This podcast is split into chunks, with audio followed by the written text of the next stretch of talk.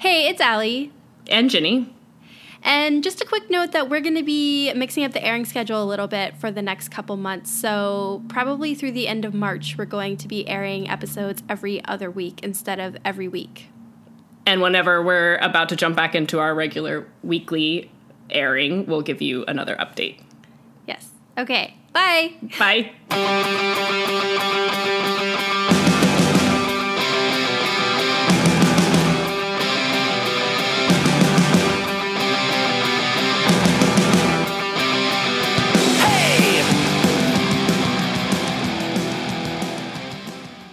Hello, welcome to Once More with Commentary, a Buffy and Angel podcast. I'm Allie. And I'm Ginny. And we're back for We're back. a depressing season. Well, Yes? No? yeah, Is that not yeah, the right I way to start this out? For the great I don't think so. I don't think that's the right way to start it out. I Okay. am nervous about this season, but I am still excited to watch it. And to, Okay, ha- and to I, see I'll how I this. We are back for the really post grown up episode of Buffy. I mean, there's only one thing that I'm dreading, and you and I both know what that is. I'm probably a Yeah. lot of people know what that is. So the rest of it, I mean, is this my favorite season? No. Is this rewatch going to change my mind? I doubt it. But I'm still, yeah. If it weren't for just a very difficult conversation that I know we're going to have to have, I wouldn't be dreading this season. So I'm excited about a lot of the stuff that's going to happen. Obviously, we're going to get to the episode that gave our podcast its name. So Yes. that alone is something to be excited about.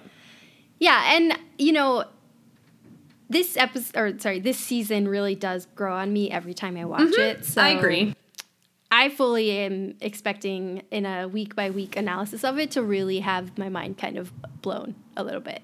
It's gonna be a little I disappointed I- if that doesn't happen. I think I agree with you, and I um I mean um, obviously we'll get there in a few minutes, but I actually did have some of those thoughts already in this first episode. So yeah, I don't think it's going to be perfect by any stretch, but I think I we're going to be. I'm interested to see if we're pleasantly surprised overall by the season. Yeah, One episode notwithstanding. I don't know what you're talking about. uh, but yeah, how how are you doing otherwise? Uh, I'm good. Let's see. We haven't we haven't really chatted. We haven't recorded before in a- the yeah. holidays, so Yeah, that's you true. Know, it was a good holiday break, and a Yeah. you know the year turned over, and we're all still alive, so it's good. Um, yeah, no, I it's been a good 2019 so far. Really quiet, which is Mm. nice. But Mine's not as quiet as I wish it was, but just still good. well, it's just because you have a new I have two. new. Well, I have two important. I have two important updates. the first one, which we you and I have already been discussing, is that I got a cat, and I'm super super excited. She's really cute. She's super sweet. She loves getting pet. So far, she has few bad habits, but I'm trying to like meter my expectations about that. But we'll see. Uh, she hasn't scratched our furniture yet, so that's at least bodes well.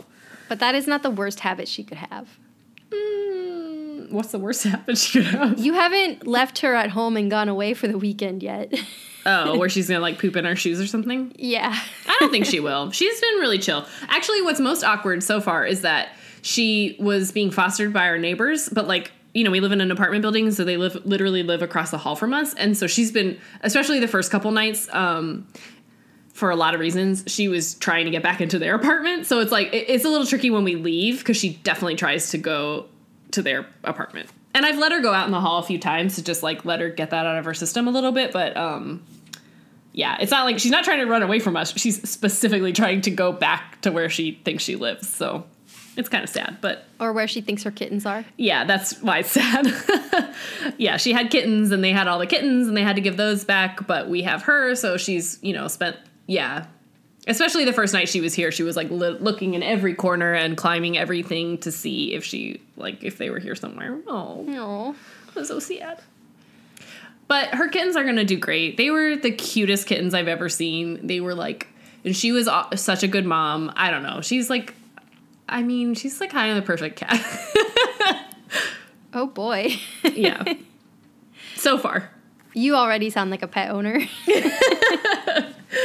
just saying, like compared to some other cat, like she hasn't. She's not like fight. I I get. I mean, I I know that I'm saying these things and we haven't had it for that long. So like I fully expect to be like, oh yeah, and then this thing happened and so I have to take my words back a little bit, but she's like not she doesn't really like so far getting on all the furniture. She doesn't like scratching things. She doesn't scratch us. She really really likes people. So she I mean, I think that's a big some cats in my family are not like that. some cats hate people. Uh, so she's definitely not like that. And even today, taking her to the vet was like really stressful, but she did a really good job. I had to take her on the subway and everything. And she did not enjoy being in the cat carrier, but other than that, she was like totally cool. And we got to the vet's office and she just like wandered around in the little, you know, the little examination room. But anyway, that's not even what I meant to spend my time talking about. The second nice thing about my 2019 so far is that I got a great uh, Christmas gift from Allie. oh. And I am currently, I can smell a chicken recipe that's cooking in the Ooh. other room.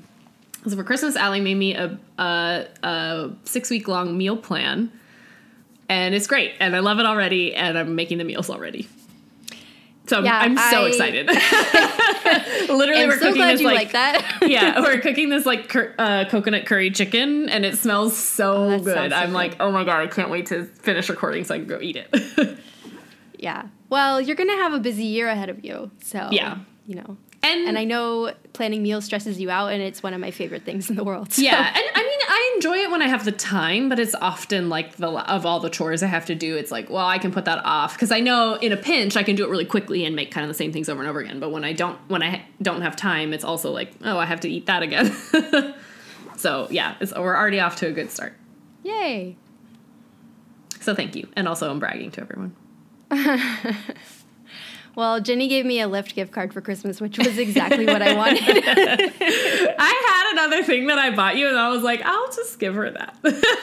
oh, and also a notepad that has Dawson oh, Leery crying on it, which yeah. I laughed for like a solid minute when I opened it. I saw it and I was like, Allie is definitely going to appreciate it. I know you told me you didn't want things, but that's like, that's a consumable thing. You know, you'll get through yeah. it. And it's also. No, I could take that was, to the office and use it. And exactly. also, I also took my calendar to the office. Oh, good. Um, yeah it, people really like, like that one accordion calendar of like women in like different fashion looks from mm-hmm. vintage eras and one of them I was looking at and I was like I swear Mrs. Maisel wore that dress in season 2 That's so funny. Yeah, I posted a picture of that at one point on um well anyway, and a bunch of people were like, "Oh, that looks really cool." I like it. Yeah, it I like it really too. I have, one at, I have one at my desk too put Buffy next to it, you know, Aww, and yeah, oh, I have my Gremlins next to it. oh, and I watched Gremlins. Oh, that's right. well, I'm happy was, for you. It was a movie. it was a movie. I mean, I assume that you know this, but Gremlins Two is my favorite. Yes, no, okay. I know that Gremlins okay, okay. I was like, I don't, not the one that you tell everybody to watch. No, no, no. Or don't well, tell them to watch. I'm but. not going to tell anyone to yeah. watch it. I'm certain you won't like it, but it is a very different is, uh, you know, I can't get into it. I, I don't want to start my one hour lecture about Gremlins 2, but it is a very different movie. Obviously, it's not it's not that different. They're similar, but it's it's better. Almost no, no one I mean, in the world was, agrees with me. it was fine. It was just weird because you know it's produced by Steven Spielberg, and it is weird. Definitely an earlier movie of his, and it's just so weird. And you kind of see his experimental side. I mean, but he didn't direct it. No, but right? I think no. he probably had a lot of creative input. Maybe I don't know. It's mm, yeah, maybe that's not mostly, true. But I just kind I, of was like, I don't think he had bit. a lot of creative input in it. I do think he let it get made the way that it was. So based on everything that I've read, both of the Gremlins movies are Joe Dante is the guy who directed the second one, and he wrote both of them, and they're much more a Joe Dante brainchild than they are a Steven Spielberg one. Okay. I do think that a lot, I, like, I definitely think that everybody, like, tamped down some of Joe Dante's weirder inclinations in the first movie, which is why the second movie is like completely off the wall. Like it is the weirdest movie probably that's ever been made, or at least certainly could be easily ranked in them. Um, but yeah, I, I, think that Steven Spielberg was like a defender for him when they made that one. Like he let him do a kind of zany, cartoony, weird movie. Um, I guess the main thing is that I was watching this movie and it was a bit surprising to me that it had even been made. it's crazy that it got made. But a lot of movies from the 80s are like that. Where like, Yeah. oh, the 80s are just a fear freer time where you could make a lower budget movie and you didn't have to like make money across the globe in order to like justify having made it, you know? The Or other- everybody was on cocaine. I don't know. Because well, what's actually really interesting about well, not the only thing. I'll I'll close off with this point. If you didn't come up across this while you were watching it, Gremlins is also notable because it's one of a couple movies that helped get the PG-13 rating created because that movie came out and it was rated PG and a lot of people took their kids to see it. And it's not very scary at all, but I think if you're a 5-year-old and you're not expecting it, it's pretty terrifying. So, um, a lot of people were very angry about it and then that and i think indiana one of the indiana jones is the other one that came out where it was like people decided that we really needed something between pg and r that's like Yeah. this is maybe not appropriate for small children but it's also not like yeah not totally totally inappropriate and adult yeah, the violence Anyway. is mostly off screen, but it's it's heavily suggested, and it would probably traumatize a small child. especially because they're kind of like small and they skitter and they hide like that's a pretty scary thing if you're not yeah Yeah. if you're a little bit young Anyway, this has been our episode of the Gremlins. I could honestly go on for a solid 45 minutes. I will not. we'll save that bonus episode for another day. yeah. I read Um, a Reddit po- I read a Reddit post of, the other day that was like bas- it was kind of like a what if like hypothetical question and the question was more or less like if you only had 10 minutes to prepare what could you give a 2-hour lecture about and I sat there for a while being like nothing nothing I don't know anything I have no expertise and eventually I landed on Gremlins. Not even Buffy. Uh, you know, maybe. Yeah, that's a good point. the thing I dedicated uh, several hours a week to. It's a good You point. certainly You're right. talked about it for more than two hours. it's true. It's true. You're right. I could do. I could probably do Buffy. I'm hurt. that didn't even occur to me. Well, Great. you can redeem yourself, and Okay. why don't you talk about Buffy now? we prepare. I guess I prepare with more than ten minutes a week. But you're right that on the whole seven seasons, I could probably do a Yeah. two-hour lecture. Um. Okay. so we are starting season six, and uh, we watched bar- part one of bargaining. Um. So I mean, this episode, as all the season openers, is kind of resetting the stage, reminding us what happened. We know that Buffy died at the end of season five, so I think it is a good opportunity to say, like, why are you still making the show and what's going to happen? I think it was not a surprise to people that she came back because I know a lot of the advertising suggest suggest explicitly told us that she was going to live again. Um, so kind of like at the beginning of season three, you know, when Buffy leaves and hides to Anne, like the rest of this leaves and hides as Anne, the rest of the Scoobies have to kind of figure out how they're going to um, keep up the, the work of the Slayer without actually having the Slayer. And what's even more interesting than that is that they've even kind of taken it a step further where, you know, we know that they put up the tombstone, but other than that, it seems like they've actually gone out of their way to hide the fact that Buffy died from pretty much everyone, including her dad.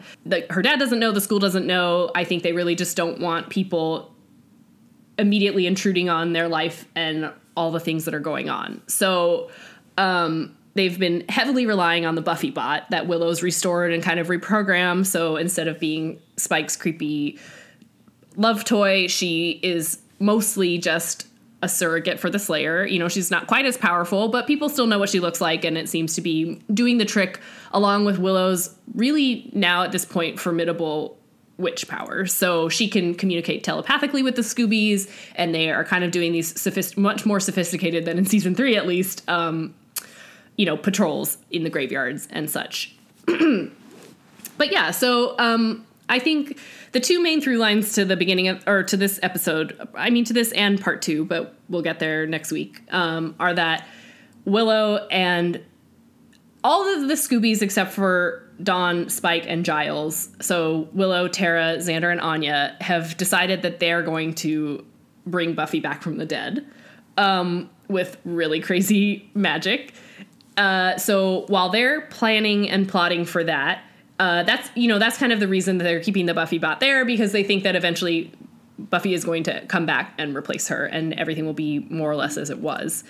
And meanwhile, uh, a random vampire gets in a fight with a Buffy bot and realizes that she's just a robot and that something has happened so that either the Slayer is dead or the Slayer hasn't been the Slayer for a long time. And he starts spreading that news around a demon biker gang bar.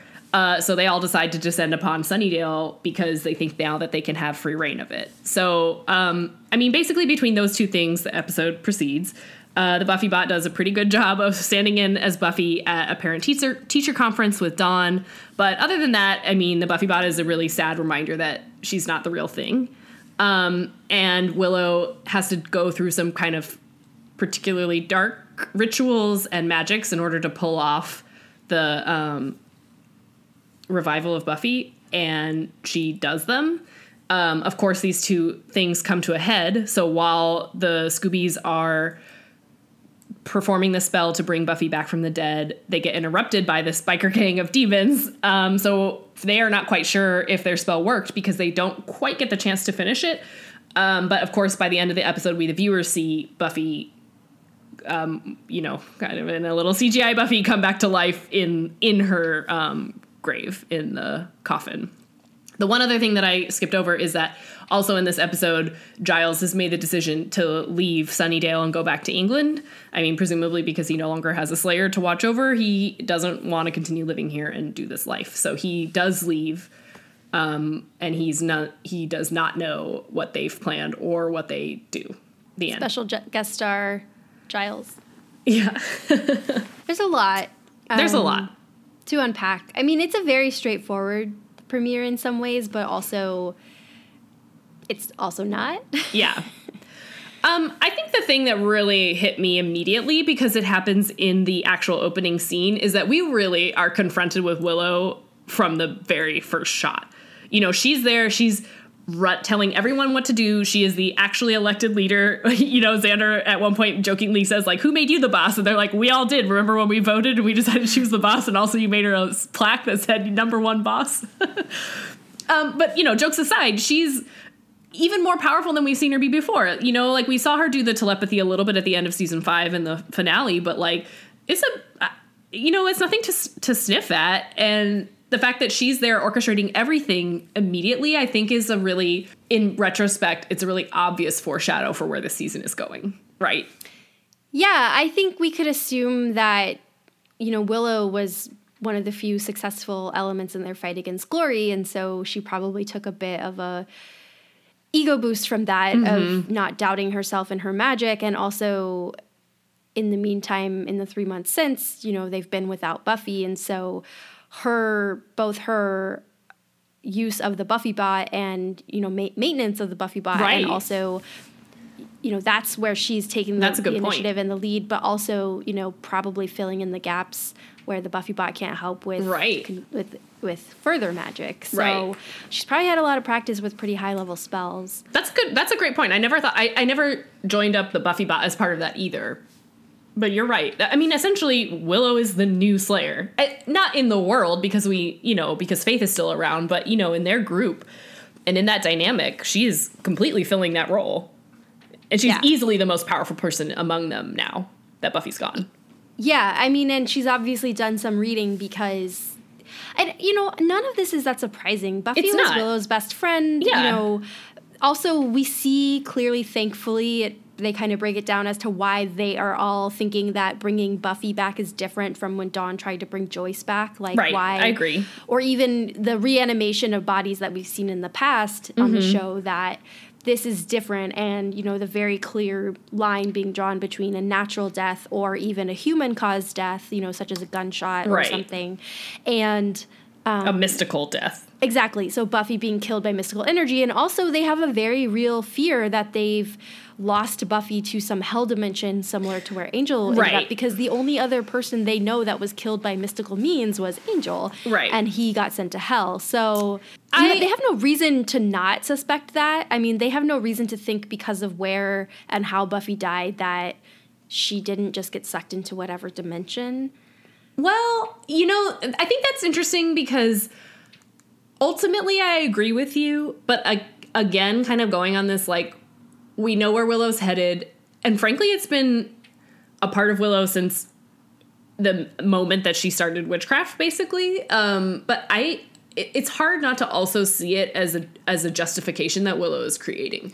Oh, because 100%. there's definitely an element too where as much as I 100% believe that Willow thinks that that is true and you know she's con- either convinced herself or genuinely believes that that's true but I there I have no doubt either that this is a challenge for her that she is happy to prove. You know, like as much as it's all these other things, she wants to prove that she's the one who can do this. Even if that's not I- her main motivation or the one that she's aware of. Yeah. No, I think that that's not wrong because I think that, you know, if they are worried that Buffy's in a hell dimension, there are probably spells that can reassure them of that either way. Right. Yeah, that's a good point. they're not even trying those. They're jumping right to trying to bring her back to life. And that's obviously a selfish concern because we see how hard it is for all of them to take Yeah. down two vampires in the beginning, whereas Buffy would have had them dusted in no time. Right. And so, you know, selfishly to continue fighting evil, they want to bring Buffy back, but also there's that angle of they think they're doing her a favor right. in this way. And I'm assuming that had they gone through with the spell, they wouldn't have abandoned the gravesite. Right, right, right. I think they would. Have known. We can assume the rest of it was they were then going to dig her up, but Right. um, they get forwarded yeah, a little. they've clearly thought of all the angles, but it's true that Willow might be less compelled to consider all the sides of this than Well, otherwise yeah. because one she misses her friend she thinks Right. her friend might be in hell and also yeah she very clearly is convinced that she can do this and it's a it's the biggest test she's faced so far i mean and, Mm-hmm. and we've seen with willow there's never something new that she's tried other than floating pencils that hasn't really worked the first time for her you know I mean, Right. she restored angel's soul without Right, right. any prior experience so yeah. I and think conducted the major spell at the, the end of season four. Yeah. I, I and I guess Yeah. also to everybody else's not really credit but justification. Like I, again, I don't doubt that Willow is really wants to save her friend and really misses her friend. But I think the other reason that everybody is so kind of easily convinced to go along with this is because they also really just emotionally miss Buffy. And like as much as it was so hard to lose Joyce, at least Dawn still had Buffy. Now Dawn having no one. I think all of those things are real also emotional reasons for them to like I don't think if that were the only reason they could come up with, they would still go through with this, but I think that is really kind of clouding their judgment. Or maybe not even clouding their judgment. It's just certainly weighing in on their decision yeah it's also because they don't want the world to end and they know that they need Buffy and they know that Faith is still in jail and all these things but I I mean I wouldn't undersell how important it is to them that they also lost their their very good friend who they really love and Buffy's I mean Dawn's um, sister and yeah And I think we can't understate how important this does appear to be to them. I mean, the spell Right. that Willow does is probably It the creepiest spell ever done is. on the show, and it's also very clearly no joke. Like she's bargaining with the Egyptian god of the dead. right so, yeah Um, Well, yeah, and I yeah, I always really not enjoy, but I I think it is well depicted this scene where she has to kill a little deer to like get its blood and she doesn't tell anyone that that's the thing that she has to do because she I think doesn't want to let on you know quite how dark um and powerful this spell really is. But I I really think that's a a great like visual depiction of a turning point for Willow. yeah, I mean, and we see yeah. her kind of heartbroken that she does that, but also resolved that that's what needs to be done. I mean, and I do find it a bit strange that Tara doesn't know what wine That's of true. the mother is, nor does she fully grasp Bother how to- dark the spell should be. I mean, agree she is that. the one who, during the spell, tells everybody to back off that Willow is going to be tested, and she's confronted with watching, you know, Willow, who she loves, Mm-hmm. be sliced apart and have what look like beetles crawling under her and a snake come out of her mouth, and Tara's the one saying, "Okay, Mm-hmm. Don't do everybody, anything." let her do this." But it's also a bit strange to me that Tara is not fully aware of what it is that they're doing. I have to say, I think that is um, whether or not the show meant it this way. I think it does also play pretty well as like a willful, willful ignorance, though. I think that we haven't seen Tara get to her breaking point, and you and I, again, not to like get into major spoilers, like we know that she is going to get to that point later this season. That like this, she has ha- her and Willow have had this confrontation before, but I think this as as much as this is a turning point for Willow, this is probably going to be a turning point for Tara too. That like yeah, up until this point, she's been willing to defend Willow and to kind of turn a blind eye to some of the things that she probably knows she should have investigated but has chosen not to. Like I don't doubt that Tara could have found that information if she wanted to, so I think it's also logical to assume that she didn't want to know. Yeah, no, I think that's a, a totally fair reading of that because that's really the only explanation. It is, uh, yeah, yeah. But yeah, I mean, honestly, again, I, I said this in the kind of beginning, but like watching this episode, it's like, how could I have ever not known where this season was going? But I don't mean that as like, I don't mean to say that they're sloppy or stupid about it. I think that it is well, not well hidden, but it's like, I think it's just well developed, kind of. At least that's how I feel right I, now. I'm sure I'll change my mind is, later in the season, but also speaking of like willful ignorance, the first time you watch this, you're not thinking about where this is going and right, right, of course. You're just happy they found a way to bring Buffy back from the dead. it's true. It's true. Oh my god, they've made us the Scoobies. yeah, we're we're, we're willing to try bargaining as well. yeah. oh man.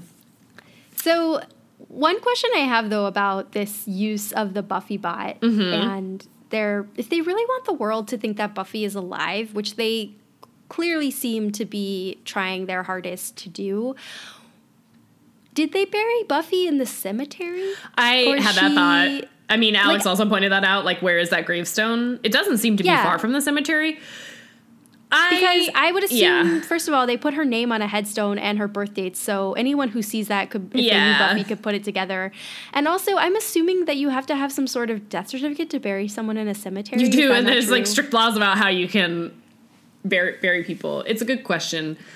I guess uh, the best explanation that I could come up for for Alex when we were watching it was that, like, without running an obituary and without telling people about it, I think they're just hoping that they can stave it off, right? I mean, it, now that we're really talking about it, then it doesn't make sense that Giles goes along with it. But for the rest of the Scoobies, I think once they've decided that they're going to bring Buffy back, it does kind of like it doesn't have to be a perfect solution for them to think like we just need to buy 30 well, 30 day. You know what I mean? Like they, how much time do they need to buy? I guess it was a few months, but that that seems reasonable to me that they think they can hold it off for that long rather than we think this is a long-term solution to the fact that Buffy's dead.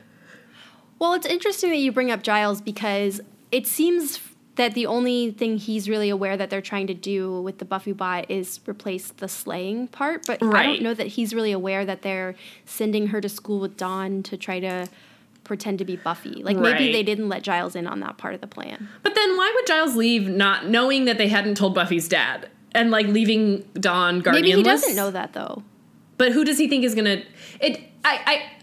I mean, again, not to get into this well, well, it's true. The time What's, to get into the it, guardian I, that they're leaving Dawn with? Is and why would Giles think it's okay to just leave at that point? Yeah. I just honestly, he is the most responsible. He's the most mature. He is the most seasoned of all of them. So for him to just leave Dawn without knowing who's caring for her or or considering like did they maybe they lied to him and they told him that they talked to her dad and he wasn't interested because it is you know honestly that's probably the well, outcome that would have happened but or does that go back to giles you know having distanced himself that line where he's yeah. not dawn's caretaker I don't know. I just, I guess ultimately what I'm saying, and I've said this before, is that I just, I hate that they write, I hate this plot line with Giles. And from everything I've read, it's because Anthony Stewart Head didn't want to be around as much and he was less interested in being a full time um, actor on the show. So they have to come up with some kind of reason, but it always plays that way to me. It always really feels um, contrived to have a reason for him to leave you know? Especially well, maybe in this moment it kind of makes sense be- it makes sense to me that he's the watcher and his watcher his slayer is dead and he's grieving and he doesn't want to be there anymore.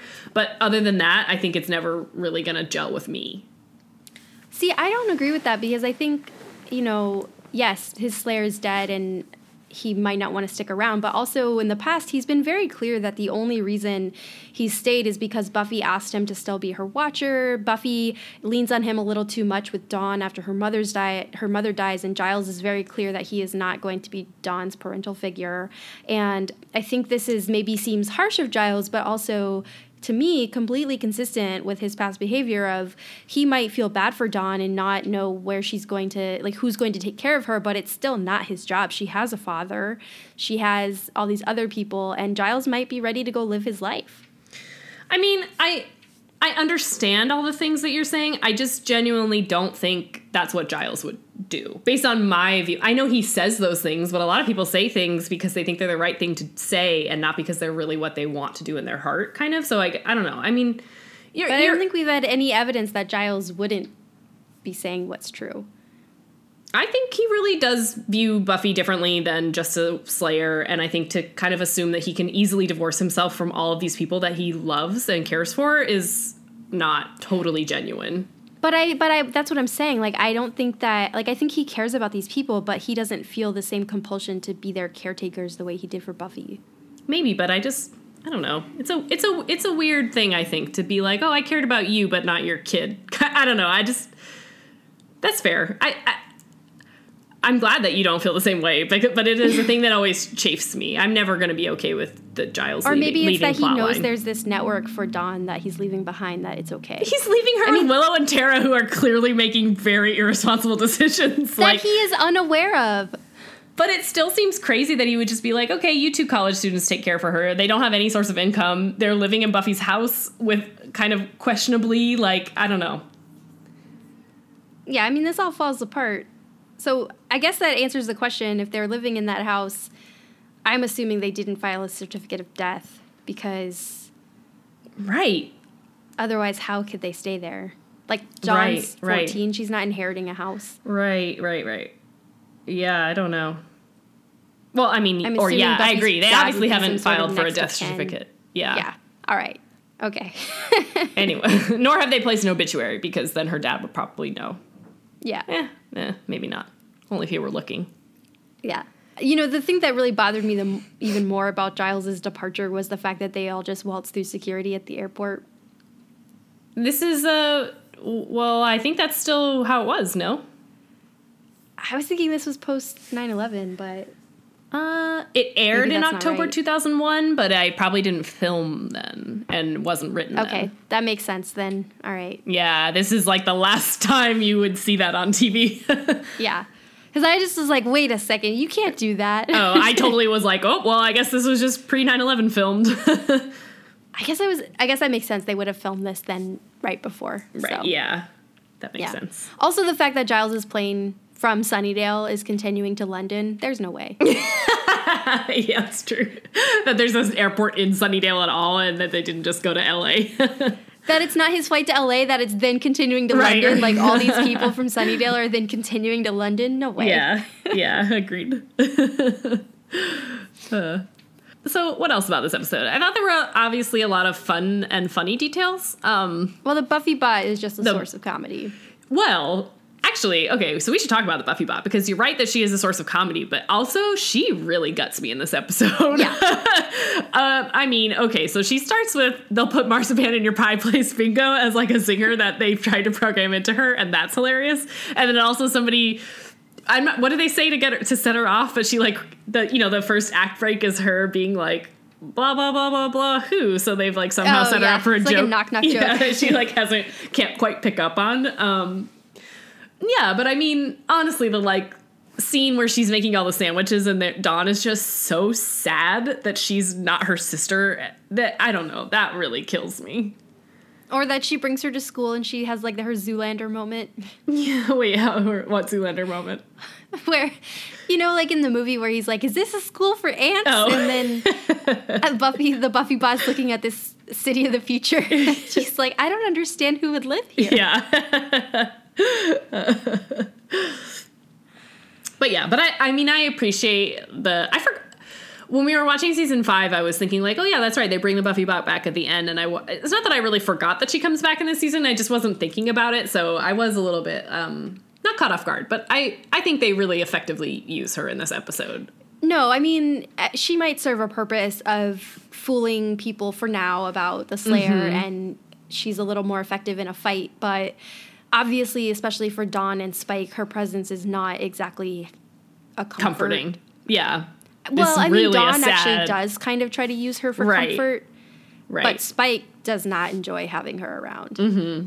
Yeah, and she ma- she really makes me sad because she's also she's just so earnest and she really wants you know it's clear that like her programming is just like to do these things and to do them well and that she kind of also constantly sees herself failing is also really heartbreaking like it's also sad for her not that we're supposed to believe that she's like sentient exactly or human or whatever, but it, it is still sad. It's sad from every angle and funny.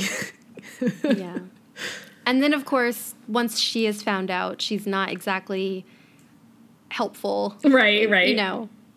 Yeah, in fact, she's the reason that the hell raising demons find the Scoobies while they're performing their spell. Right, because she's programmed to go find Willow when she's injured. Mm-hmm. Which these demons have no problem injuring her. Yeah. I, you know, the demons to me are the least effective part of this I episode. agree. And I, I mean, think they only fine. serve to create an obstacle. No, I think they're just yeah. I mean, they're an inconvenience. They're a plot, But they don't make a lot of sense, really. Like, they're at the bar when it's daylight. They're yeah. riding around Sunnydale on their motorcycles, which isn't really very low profile. For yeah, demons. yeah, it is true. And honestly, how did it would make more sense for vamp? I think for vampires to be the foe in this particular circumstance, but whatever. I don't know. They don't Yeah. bother me, but I agree that they're not. I mean, they're by far not my favorite, and I, they're not memorable. I don't really remember them. No, I Um, almost forgot about them. Yeah. I did uh, not hate the CGI at the very end. the little reanimation of Buffy, I thought was kind of cool. Maybe I was just Yeah, in a no. stupor, but I thought it was like, oh, that was effective, you know? Maybe that's why I don't hate it, because it is kind of really showing us like what they've truly done Right, that Buffy's been underground long enough to look like that. to have decayed. Yeah. yeah. Um, it's and and that CGI is better than the snake. That It is. comes out of It is. I was like, oh, is that the only first and only time I'll enjoy the CGI of Buffy? I guess the dusting is usually fine, but other than Yeah. that. But yeah. Um, I mean, I like this episode overall. I think it really it is a very first se- you know, first episode of the season feel to it. You know, really, you know, obviously they're retreading things and they're setting things up, but I especially like we've hit on a bunch. Like I just think the Willow, the work that they're doing with Willow is just um is great. I think they're really setting the stage without being heavy-handed about it for like kind of where things are going and what the choices that they're all making are.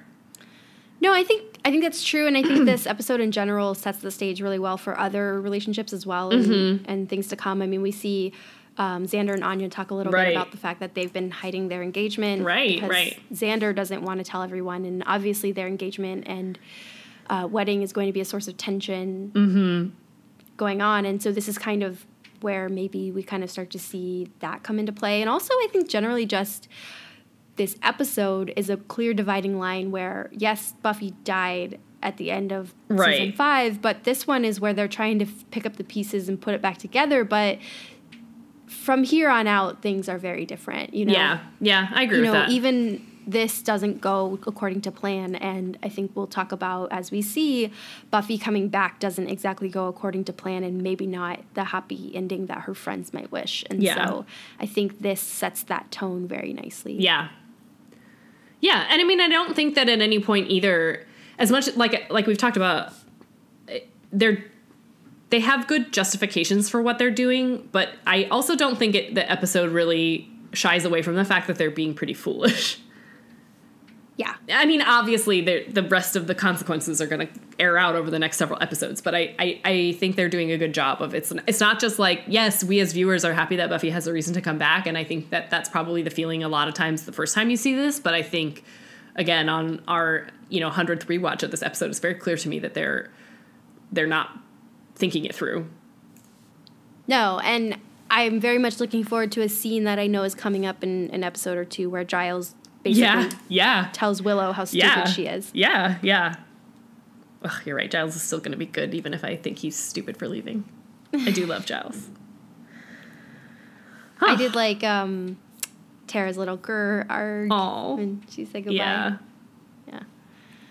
Um, okay, well, we've got the end of this next time. Mm-hmm.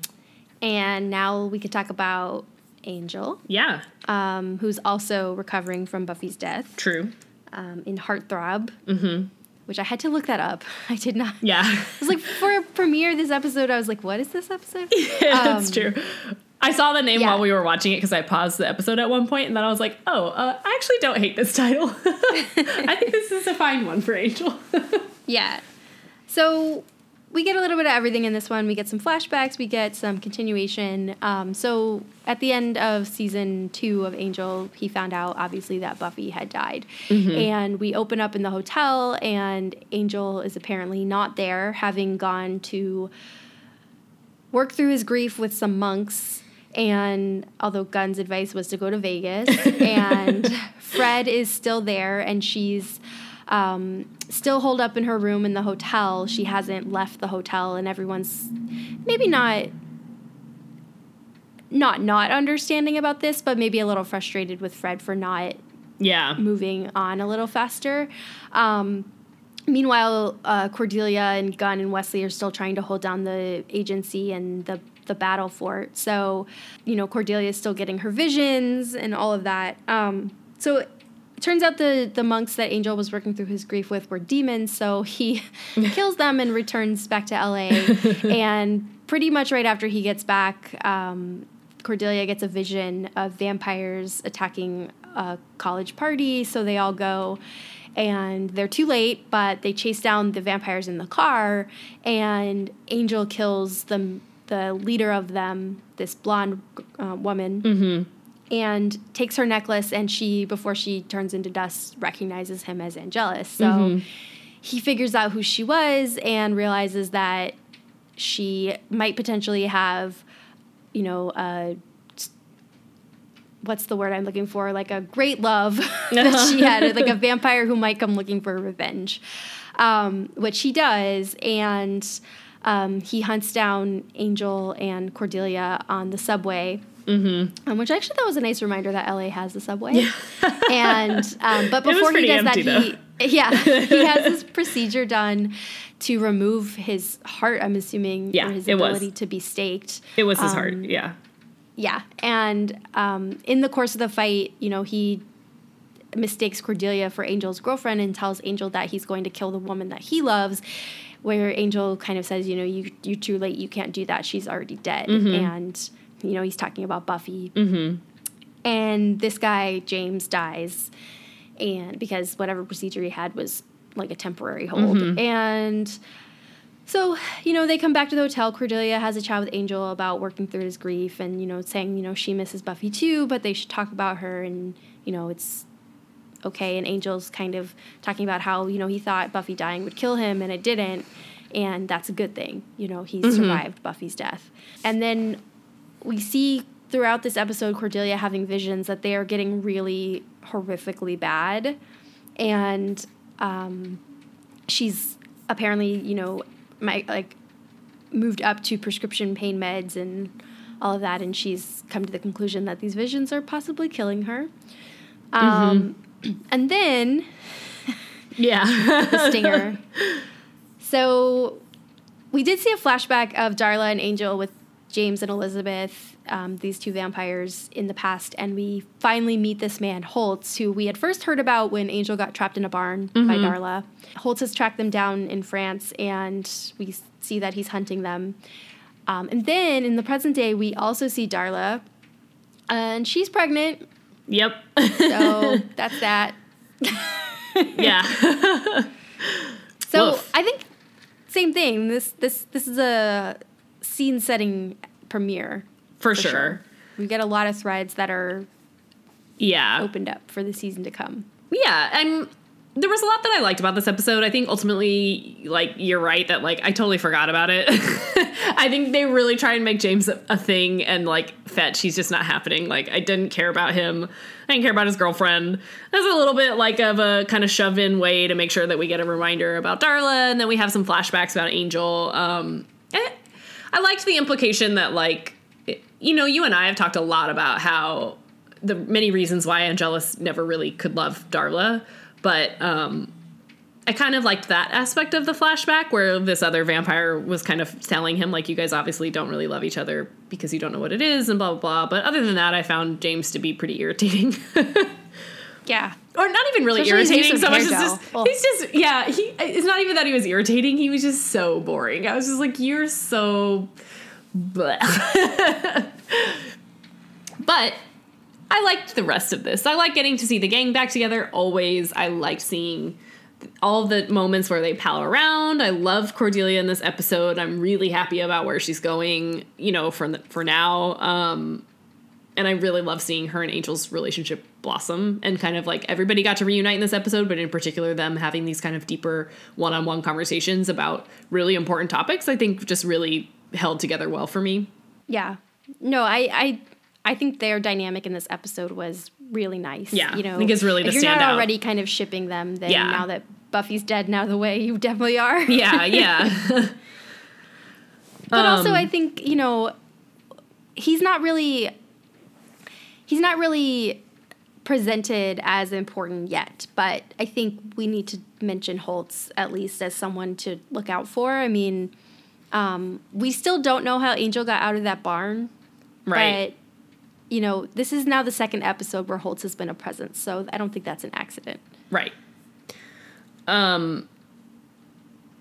Yeah. Shoot, I had another thought, but I it flew out of my head. Um. I don't remember how he gets out of that barn. Is that a plot point down the line? No, I don't know if it is. I was just Oh, okay. I was like, oh, was they're like, gonna finally remember. explain it, and then Darla was like, oh, I left him in a barn, and then they Yeah. never, they never um, finished that story. I I do want to you Oh. know say that like even Darla and Angel, I think in the past are kind of making a point to explain that love is for stupid people like Right, not, that's whatever true. they have isn't love which is to me frustrating to see on the coming after the whole arc of the Right. previous season where Darla Like, was trying oh, to so that was all Angel just a that lot what they had bogus. was love, and then to Mhm. see her kind of you know dismissing it here is a little bit inconsistent. I agree. Um, but actually, what I wanted to say is that I think what the show is doing well in this episode is essentially explaining and putting Angel on a path where he doesn't have to brood for this whole season because Buffy died.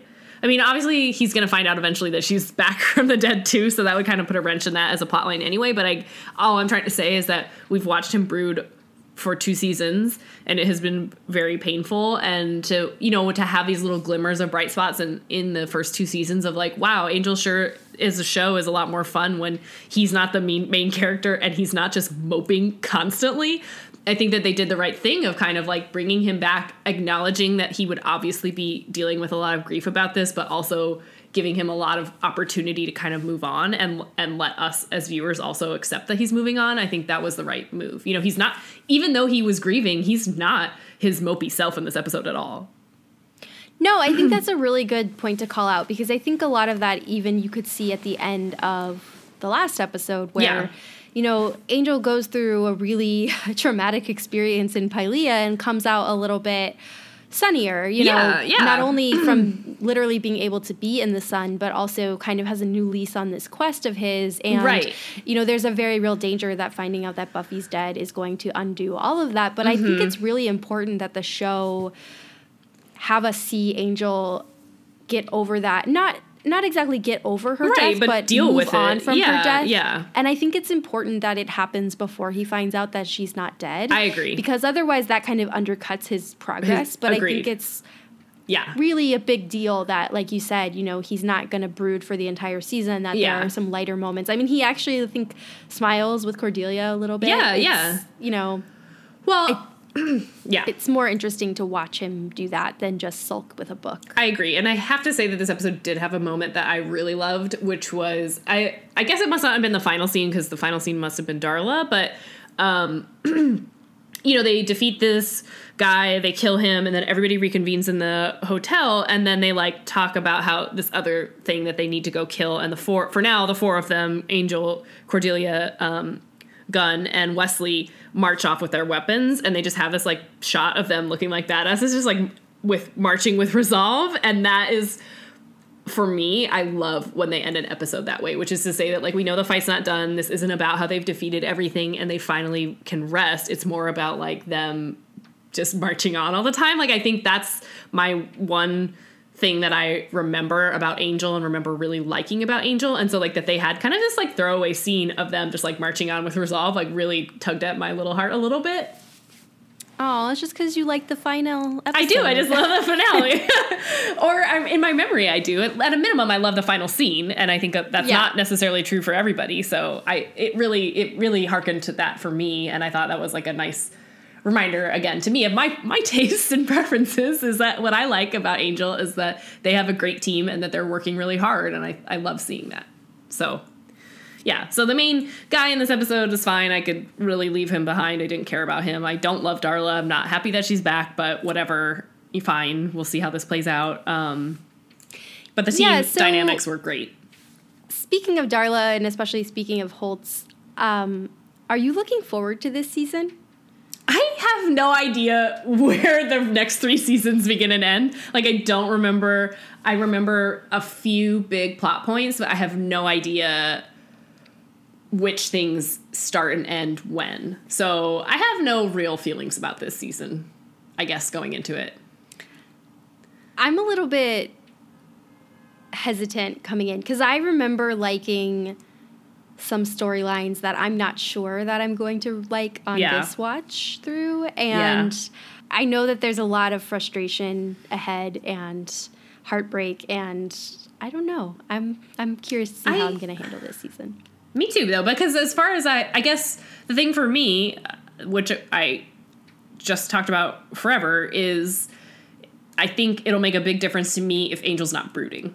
Even if he's still dealing with Darla, if he's not really being this weird sad sack who's completely isolating him from all himself from all of his friends, I think I m- probably can handle a Darla storyline better. But I don't Yeah, remember how it play. I don't remember how it plays out, so maybe not.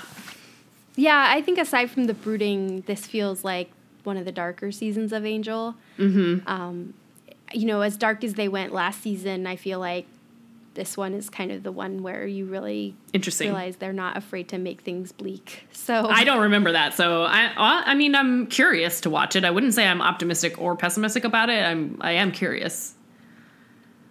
This is definitely where Angel gets hazy for me. I kind of remember the first two seasons better than I remember anything else, and even those weren't like solid in my memory. see, I feel like this season is the one that sticks out the most in my memory. Hmm. That and the last one. So Yeah. I, I, I remember I think I remember most of what happens here. I like I said, I just don't remember where this season ends and next season starts. Exactly. Like I I know whatever, whatever. Anyway. That's it. That's what I have. well, you'll find out yeah, I will. because we're gonna watch it. Yeah. At a minimum, I am excited that as much as well, I've liked everything about Cordelia forever in Angel for the most part, and I think that I'm gonna continue to get that part fed. So I'm excited about that.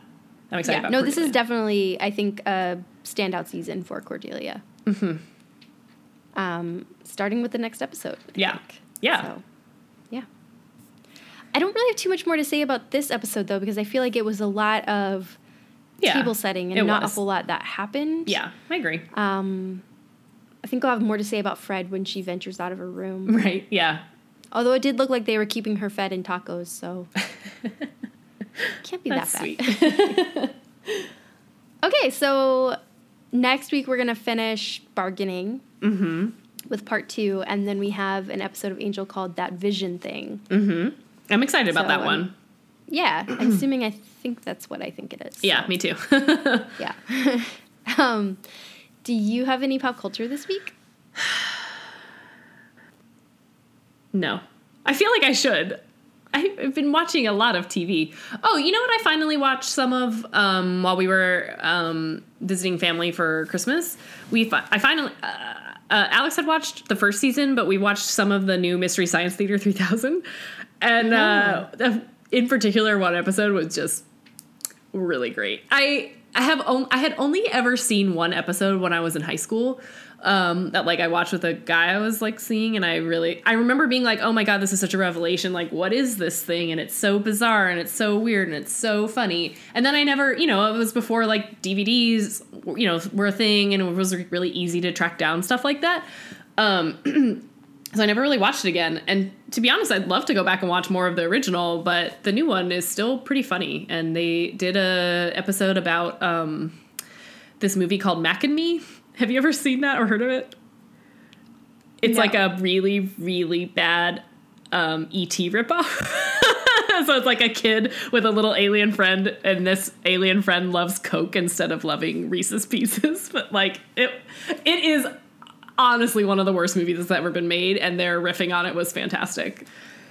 But anyway, I mean, if you have any mild interest in Mystery Science Theater, I am now I'm excited to go back eventually and watch the first season that they did. There've been two on Netflix, um, with a you know kind of like a new cast or whatever. But it was great.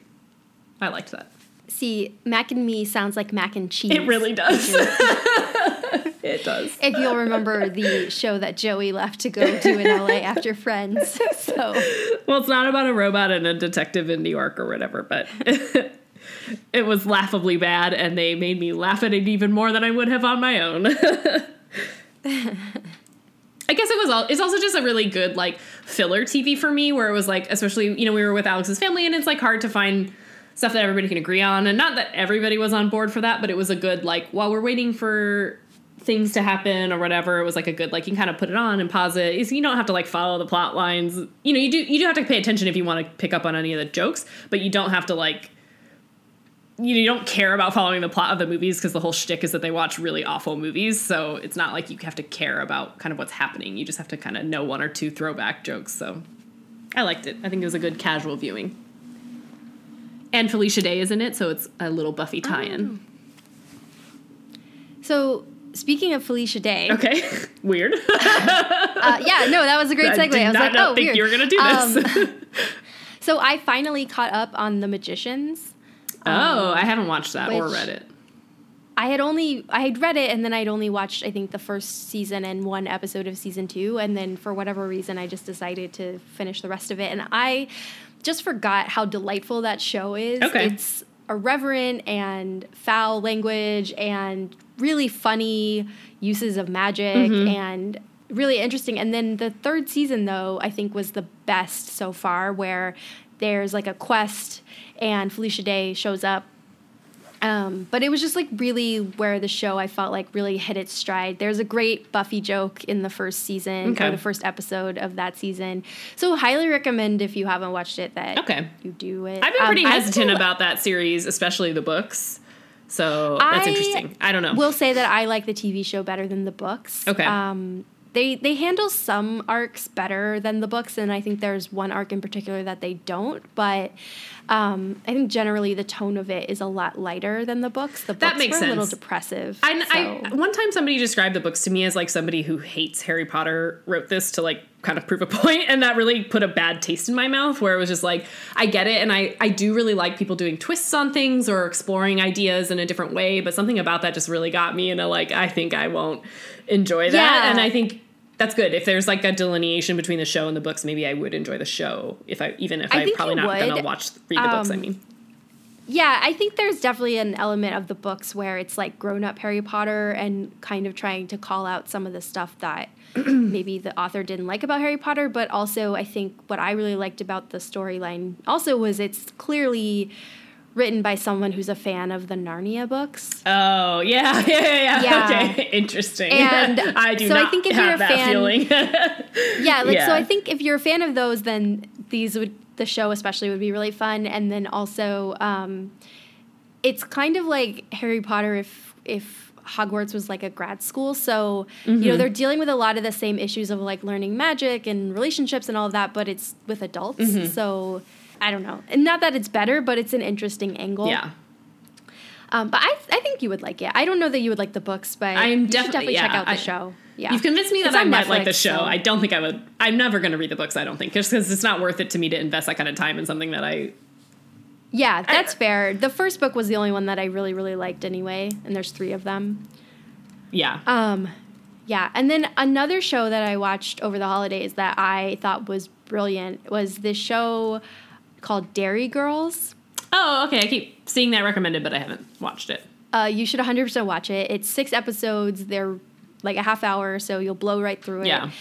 I would definitely recommend you turn on the subtitles Okay. because it takes place in. Northern Ireland in the Yeah. 90s and it is unfathomably difficult to understand Yeah. sometimes. You're like, are we speaking the same language? Because it doesn't Yeah. sound like it. Um, it's just amazingly funny. Like, okay. I mean, it's also like there's kind of a background of like tension. It's you know, it's Northern Ireland. in the 90s, so it's obviously a tense time, but um, it's just a bunch of 15 year olds like getting into like a lot of trouble, and it's really funny. Okay. So those are my two shows that I watched over the break. All right. I like it. Yeah, I think you'd like both. Okay. They're very different. But that's all I've got. Okay. So next time we've got bargaining and that vision thing. Mm-hmm. Um, but yeah, until then, I'll talk to you later. Well, oh, are you not gonna? Oh, oh my god! Excuse me. I forgot how we do this. Um, yeah. I don't have a good answer this week though. Uh, Team Buffy, I gonna guess. Team Cordelia. Okay, I like it. Yeah. All right, I'll talk to you next week. Bye. Bye. Once More with Commentary is produced by me, Allie, And me, Ginny. Our theme music is from the album Rockingham by Nerf Herder. and our podcast logo is by Ryan Cooney. You can email us at scoobies at oncemorewithcommentary.com with commentary.com with any feedback, questions, comments that you have, and find us on Twitter and Instagram at OMWC Podcast. You can also find our most recent episodes and any show notes at oncemorewithcommentary.com.